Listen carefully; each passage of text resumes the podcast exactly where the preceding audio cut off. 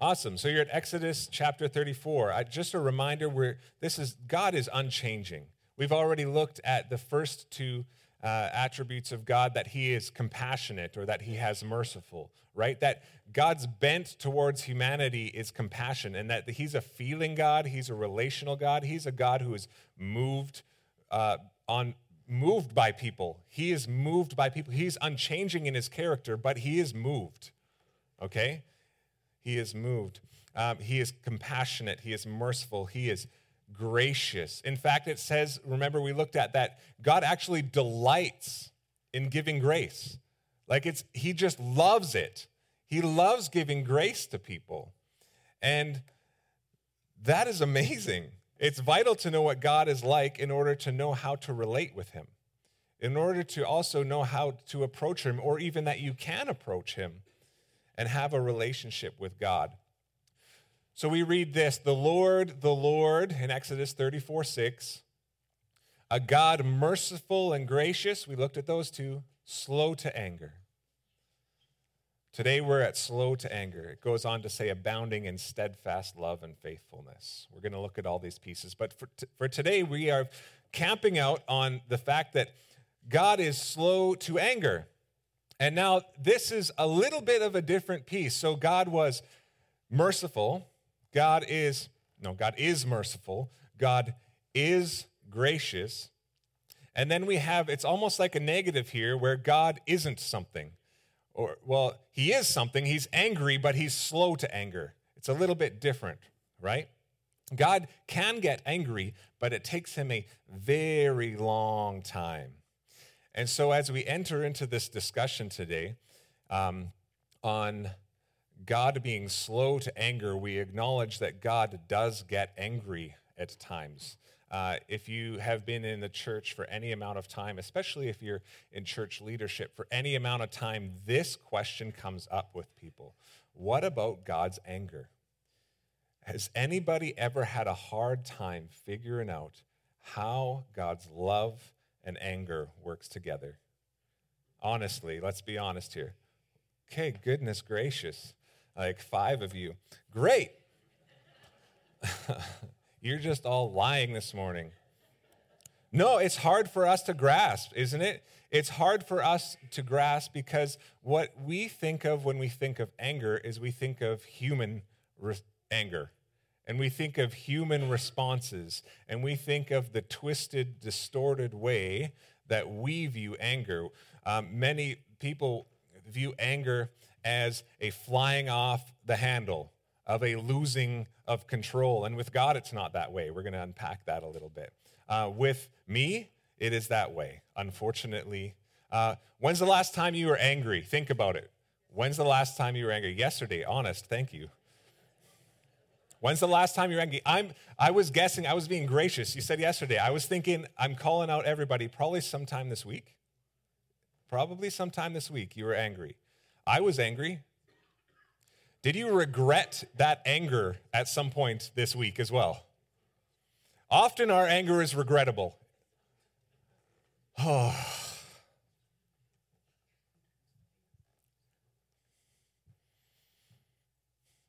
I'm sorry.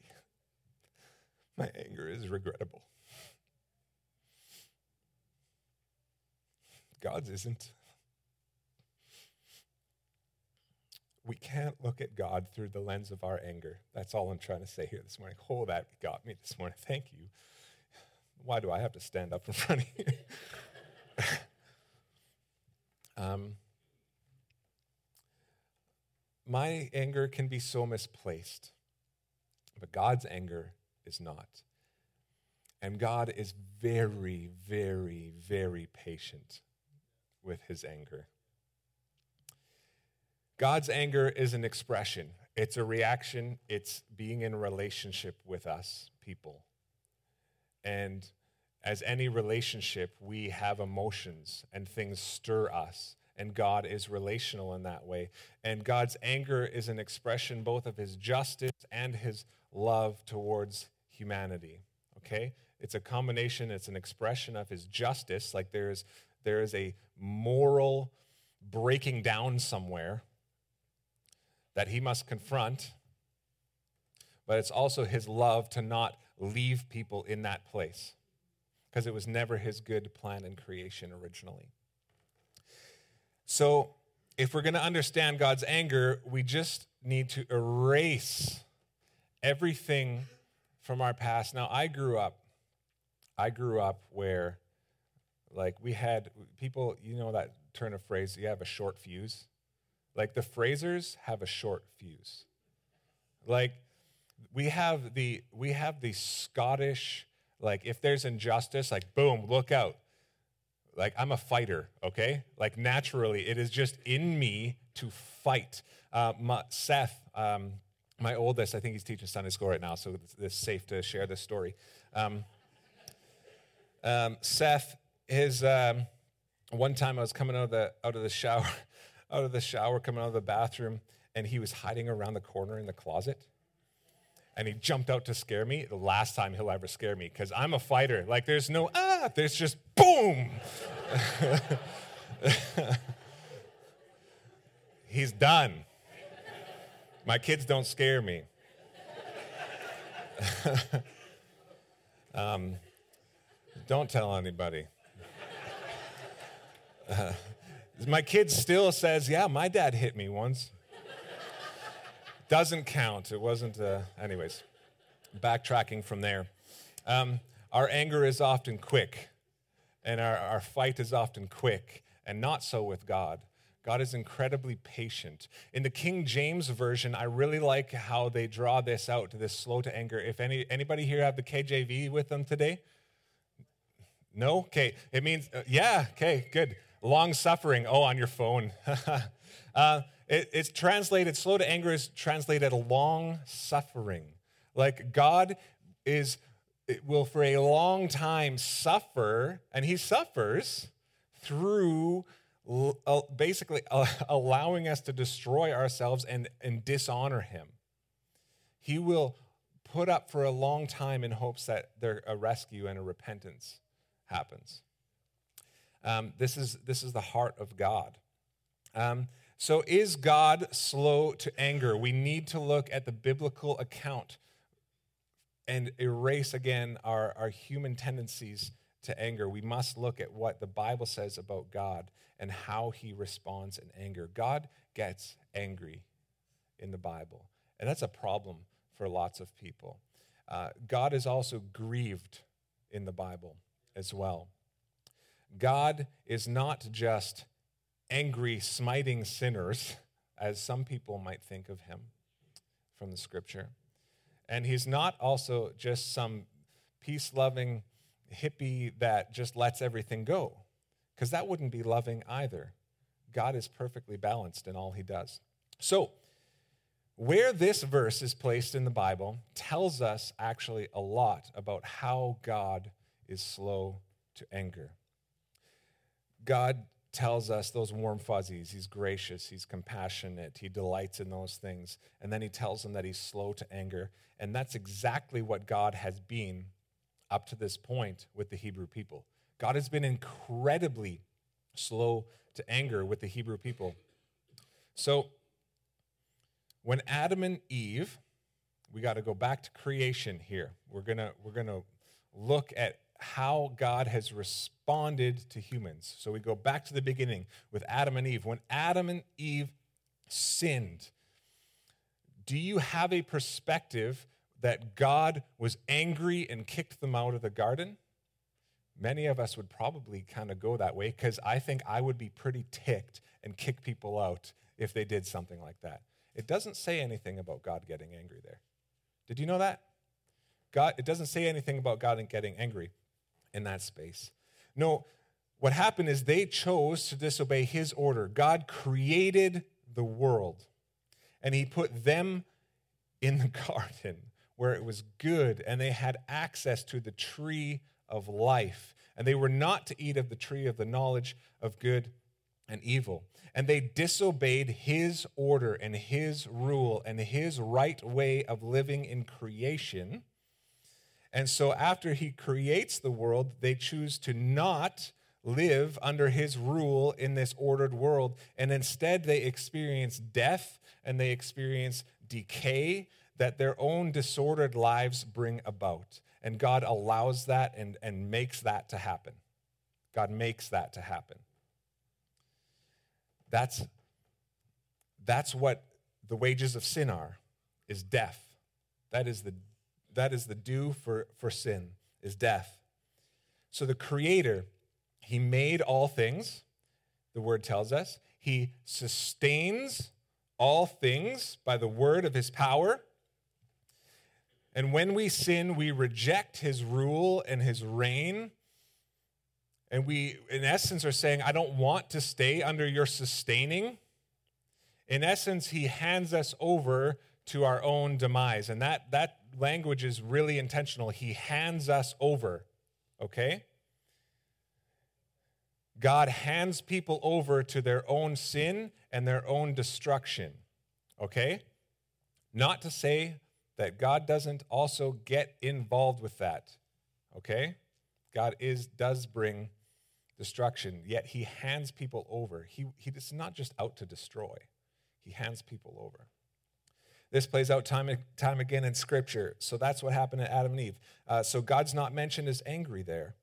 Often people then they're like, okay, so then Adam and Eve, and then their kids, and it's a big mess, and people continue in sin, and it gets so bad, and, and we have Babel, right? And, and then we have the story of Noah. And certainly, we think of Noah, and I know we think of this, is people got so bad on the earth. They were so dishonoring to God that he just couldn't handle it anymore and he wiped them out. Would that be a common understanding of kind of what happened at the flood?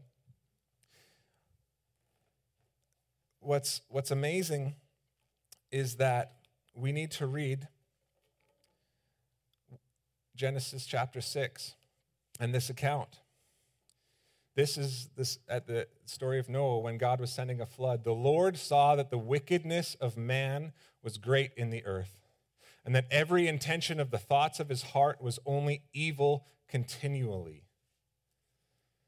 And the Lord regretted that he had made man on the earth, and it grieved him to his heart.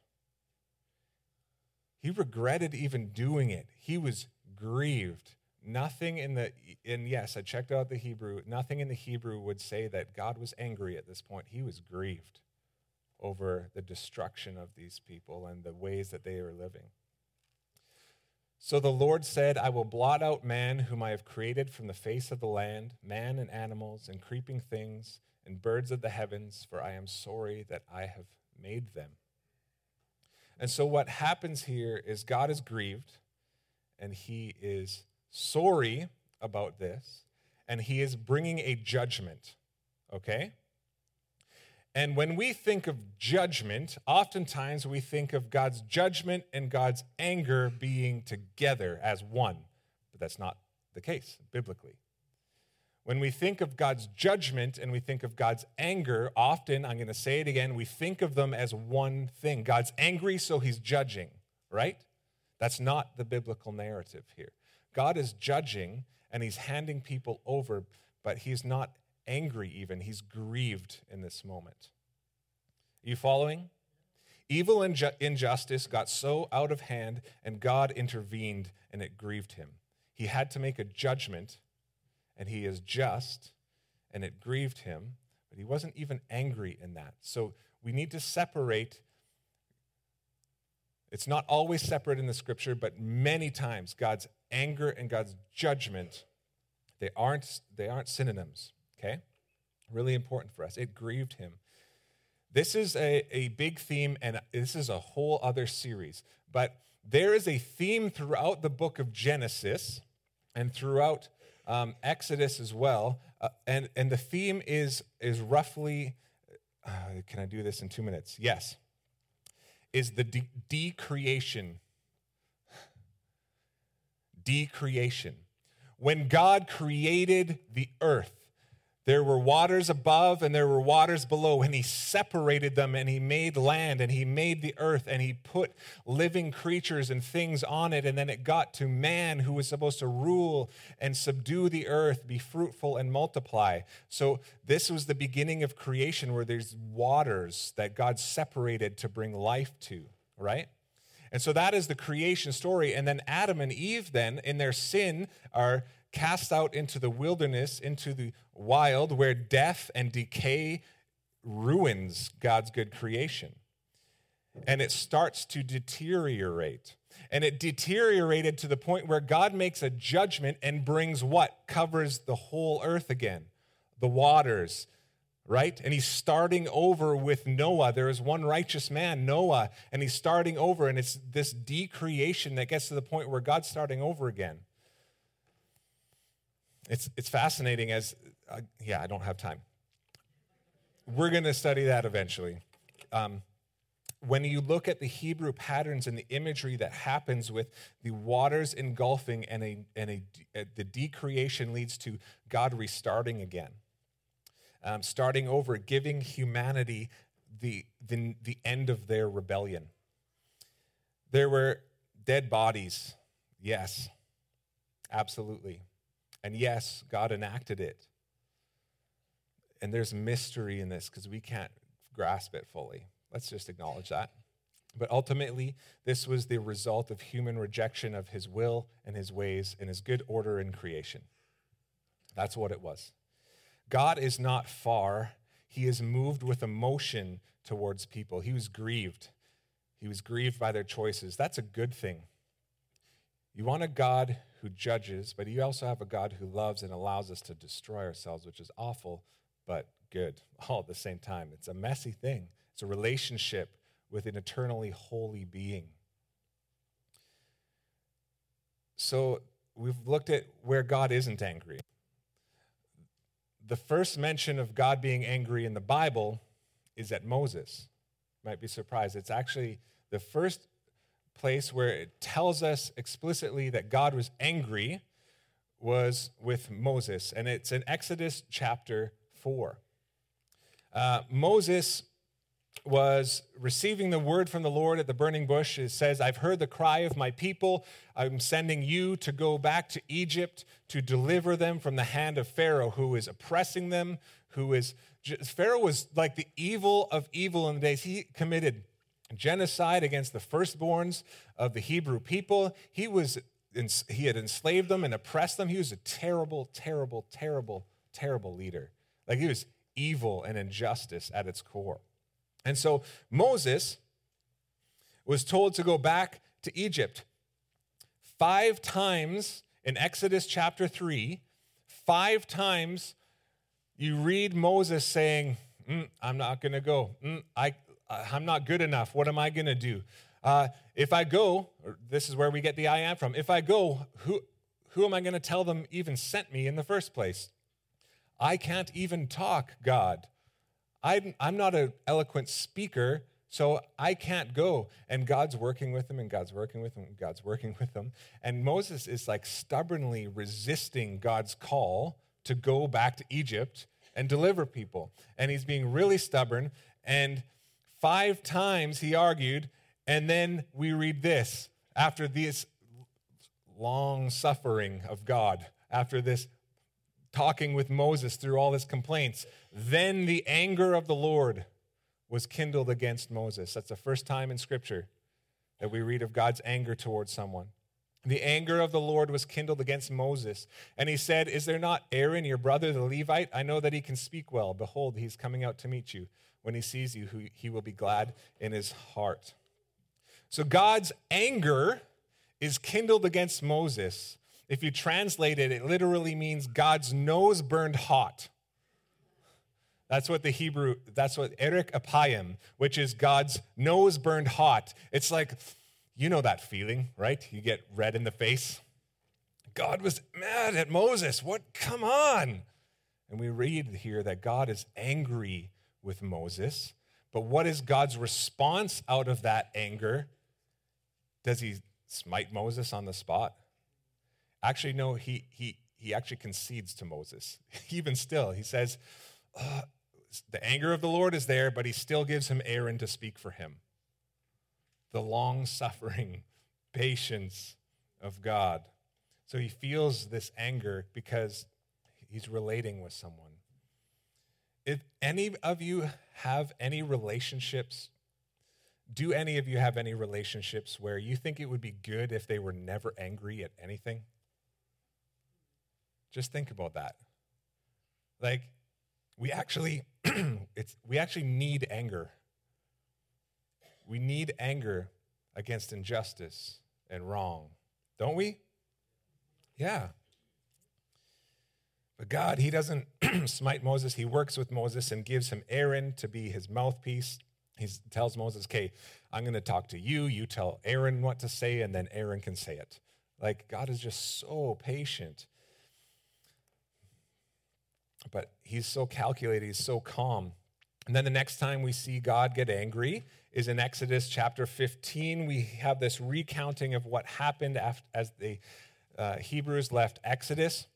And um, I think it's 15, verse 7. I should have written this down. Does, is it not on the screen? No. Exodus 15, verse 7. So,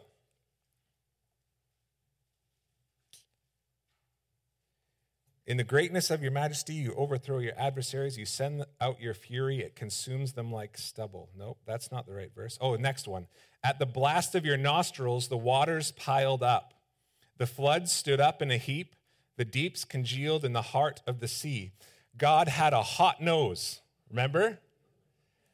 At the blast of your nostrils, the waters piled up. This was speaking about when the Egyptians were trying to follow uh, the Hebrews over the Red Sea, the, at, the, at God's anger against the Egyptians, his hot nose, the waters triggering back to earlier in the message. Remember, like 10 minutes ago? The waters, so the waters piled up in God's anger, and the Egyptians go into this place, and what happens? The Egyptians are swept away in the waters. They reap the end of their injustice and their corruption, and in God's anger, He does judge them in that moment. And so God is angry at Pharaoh and He's angry at Egypt. But do you remember how many plagues He sent? 10. He sent 10 plagues to Pharaoh in order that he would let people go. So F- Moses got five tries, and Pharaoh, like evil Pharaoh, gets 10 tries. And then he resists God till his firstborn is taken. And it's in this that we see, yes, God's judgment and anger. And then the next time we see God's anger, we get to where we are camped out in, in the Exodus at, or at the Israelites at Mount Sinai. So we're tracking. If you've missed the series so far, you just got to go back and listen on the podcast or something. We get to this story where God is revealing this Exodus 34 6, this verse about his character. And we have Exodus chapter through we 32, through. 32, we have the story of the golden calf. So, right after they make this, Israel makes this covenant with God and they receive his commandments and his law, they, they in essence, tell Moses to go back up there and tell him, yeah, we're all in. They make this golden calf to, and worship this golden calf, like immediately breaking this covenant with God. And God is invested in his covenant people at a deeper level. Okay? God is invested in his covenant people. So when he gets angry throughout Scripture, most of the time we see it, it is anger at the people he is most invested and in deep relationship with. You tracking? So they make this golden calf, and this is what we see in Exodus chapter 32, verses 9 to 14. I'm just gonna, gonna read this. They made this and they were worshiping this golden calf. The Lord said to Moses, I have seen this people, and behold, it is a stiff necked people. Now therefore let me alone, that my wrath or anger may burn hot. Remember, his nose is burning hot. That my wrath may burn hot against them, and I may consume them, in order that I make a great nation of you. So he's angry, and he wants to start over with Moses. But, in verse 11, Moses implored the Lord his God and said, O Lord, why does your wrath burn hot against your people, whom you have brought out of the land of Egypt with great power and with a mighty hand? Why should the Egyptians say, With evil intent did he bring them out, to kill them in the mountains and to consume them from the face of the earth? Turn from your burning anger and relent from this disaster against your people.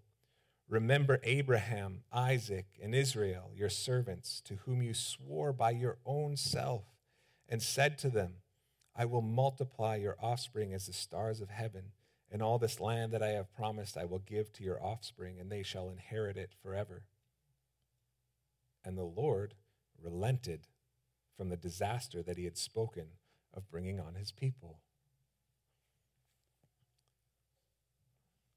The Lord relented from bringing on disaster. He was burning, his nose was burning hot he was very angry at these people he just made a covenant with, and they broke that covenant immediately. He was angry. He wanted to start over with Moses, but Moses intercedes. Moses makes intercession.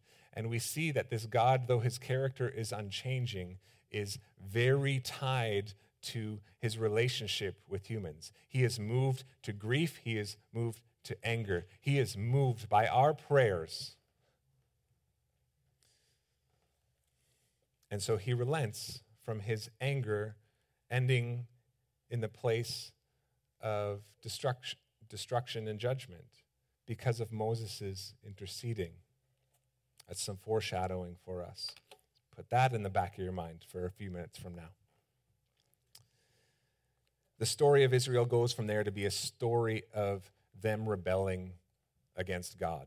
Like, if anybody thinks that, like, this ancient Hebrew text that we dig into every week that has stood for thousands and thousands of years was just some sort of ploy to make the, these people look good like they had the one true God. It's not the case. They look horrible throughout Scripture. But God, God is amazing, and God is always good.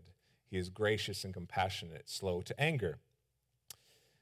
So, God's covenant people that he invested in, when we continue to read the scripture and we continue to see the times where God gets most angry, at, it is at his covenant people. It's at those people that he has deep relationship with, right? Now, if someone were to do something to one of my my children, my wrath, my anger would burn hotter than it would be to some disconnected person, right? Maybe you're more holy and think that wouldn't be the case, but that's not the case. We are more passionate about the people we're most close to, right? And God is covenanted with Israel, and He is passionate. And when they break covenant with Him, it breaks His heart. He calls them adulterers. It breaks His heart, but it also angers Him at the injustice and the corruption and the horrible things that they were doing, worshiping the other countries' gods, worshiping gods of other nations. So, Israel was choosing other nations, they were choosing evil. Then, what does God do? He hands them over. Those other nations come and they wreak havoc on them. He hands them over. You guys tracking? I'm leaving so many little Easter eggs to come back to. It's just the only way to do this today. Sorry. Um, you really got to be paying attention.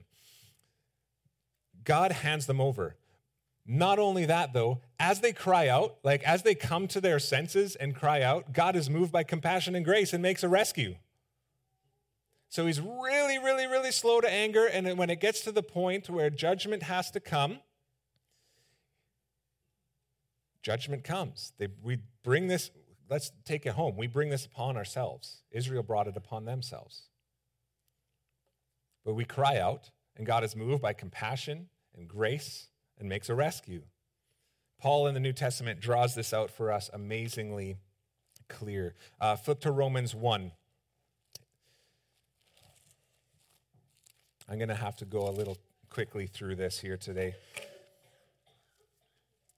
Remember when I said God hands you over to the evil that we desire?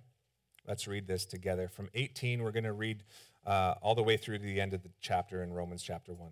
For the wrath of God is revealed from heaven against all ungodliness and unrighteousness of men. So we're talking about the anger of God here, right? The wrath of God. So we're paying attention. The wrath of God is revealed from heaven against all ungodliness and unrighteousness of men who by their unrighteousness suppress the truth. For what can be known about God is plain to them because God has shown it to them. For his invisible attributes, namely his eternal power and divine nature, have been clearly perceived ever since the creation of the world in the things that have been made, so they are without excuse.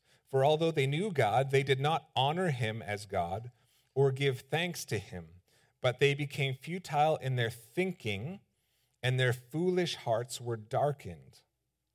Claiming to be wise, they became fools. You know, often we think we know best and it leads to destruction. Isn't that the case?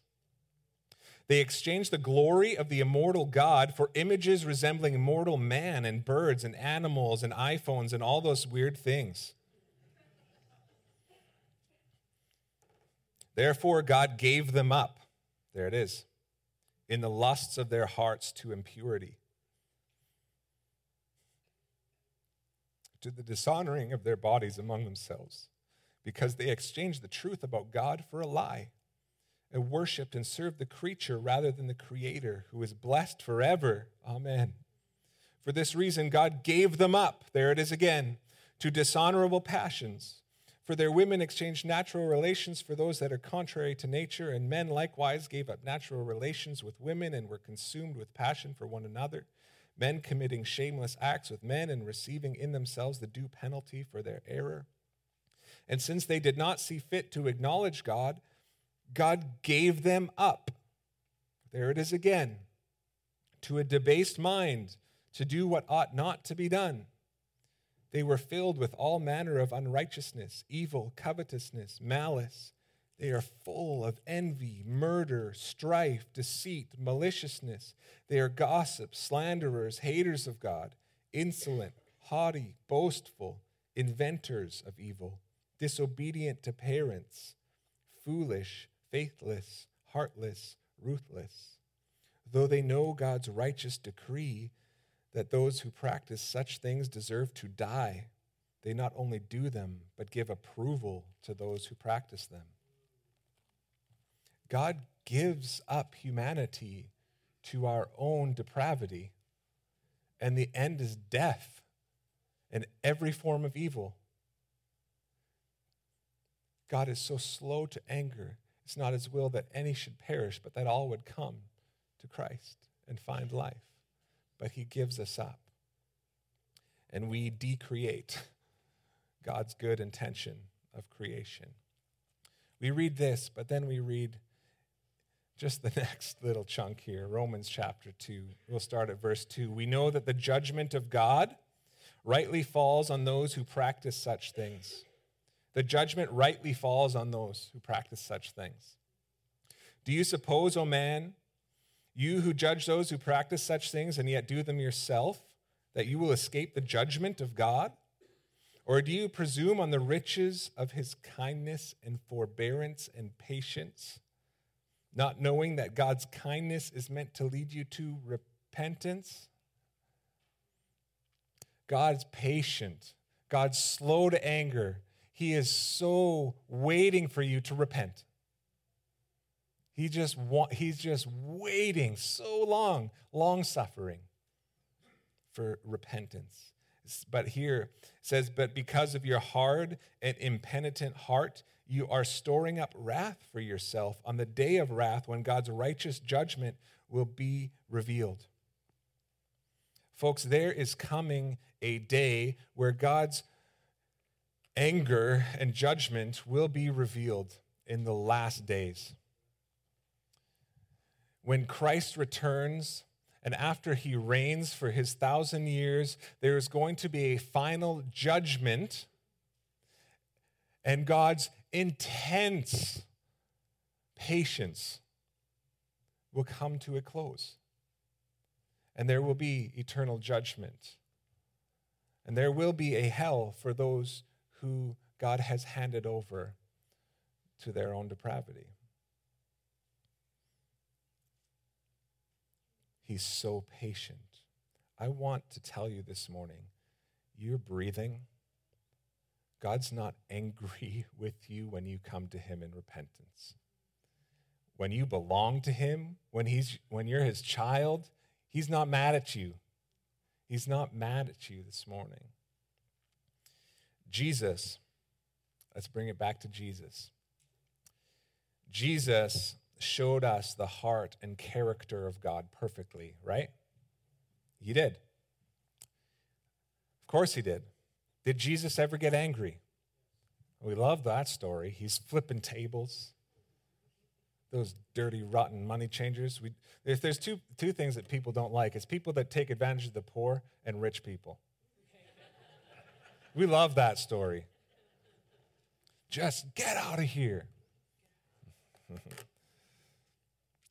but he often called out the religious leaders of the day with harsh words. Like he wasn't polite always. His anger was directed at his own covenant people that were blatantly and unrepentantly going against his will. That's where his anger is directed. And yet, even in that, we have some tender words of Jesus. Oh, Jerusalem, Jerusalem, if only you would know I'm willing to gather you as a mother hen gathers her brood under her wings. This is all a part of how God feels towards, towards them. Jesus, Jesus takes upon himself. See, this is where it comes. God's judgment and God's justice and God's love and compassion. Jesus takes in himself the injustice. Jesus takes in himself the hurt, the anguish, the punishment that is due all of us. In his life, in his death, in his resurrection, he takes care of that. He takes it all. He takes it all. Hmm. His life, death, and resurrection is God's anger at injustice and sin and his love perfectly put together. That's, that's Jesus.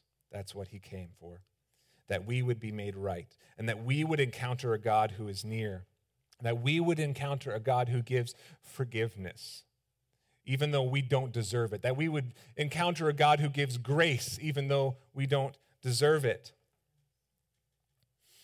that He is compassionate and gracious, slow to anger. He's so patient. He should have destroyed me a long time ago. And even in, in my continuing to need to come back to him and apologize for things, I can come back and just feel like a worm, but he always speaks life into my heart because he's so good and he's so forgiving. You remember how Moses interceded? Do you remember that? Moses interceded and God changed his mind. Christ Jesus is the one who died. More than that, who was raised, who is at the right hand of God, who indeed is interceding for us. Praise the Lord. Jesus is interceding for us. He's taking the gap for us. And just a little bit down the road from what we read about Moses, he says, Actually, God, if you need to take my life, take my life instead and keep the Israelites going.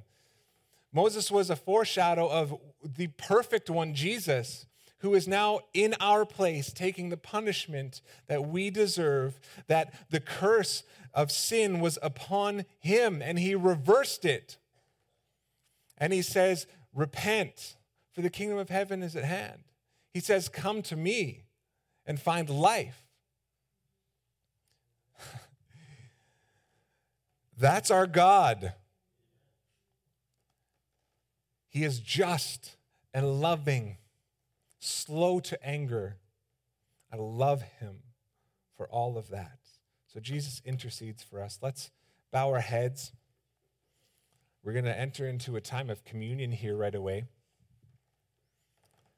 And uh, before we do, if you feel like you have had too much junk in your life, and you feel like if you come to God, He's just going to be angry at you, the Word says that's not true. God says that's not true. Come to Him right now, today. Receive His forgiveness. in repentance. He welcomes you. He delights to show you grace. He has compassion on you. Don't end up at that final place of judgment experiencing the anger that, that is due us, but instead come to Jesus, the great intercessor, and receive that forgiveness and that right relationship. Lord, Lord, you hand us over, and it's destruction. But Holy Spirit, birth in us a heart of flesh